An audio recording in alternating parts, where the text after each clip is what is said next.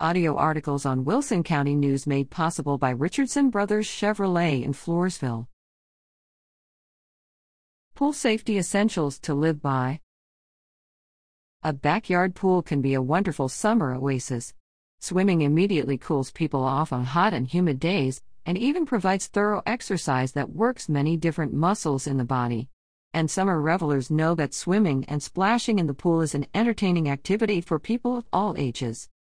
Though pools are great summer spaces, one downside of pool usage is the potential for drowning. The Centers for Disease Control and Prevention reports that, every year in the United States, there are an estimated 3,960 fatal unintentional drownings, an average of 11 drowning deaths per day. In addition, around 8,080 non fatal drownings occur. It's important to note that many of these incidents are unrelated to pool usage, as boating and even bathtub accidents contribute to drowning as well but a 2020 review of 2,213 unintentional immersion deaths and other water related injury deaths found that immersion deaths were most likely to occur when swimming and wading. Children ages 1 to 4, males, and people with seizure disorders or other medical conditions like autism are among those at a higher risk for drowning. Pools are fun, but it's a great responsibility to keep all swimmers safe. The following are some pool safety measures to put into effect. Keep water sanitary. Make sure pool water is chemically balanced so that it is comfortable to swim in and will not harbor any pathogens that can make swimmers ill. The pool equipment company Pollen says the ideal water pH is 7.4 because that is the same as the pH in human eyes and mucous membranes, and it also supports good chlorine disinfection. The free chlorine content of a pool can range from 0.5 to 1.6 to keep it sanitary. A quality testing kit can help pool owners balance water. Learn your local ordinances.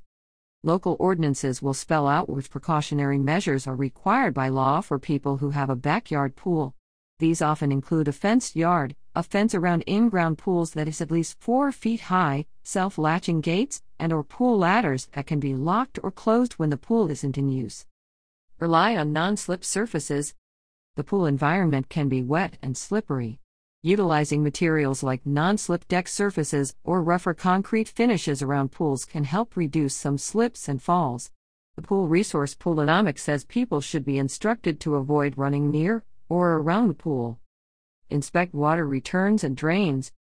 Poolsafety.gov warns that hair, limbs, jewelry, or bathing suits can get stuck in a drain or suction opening in a pool or spa.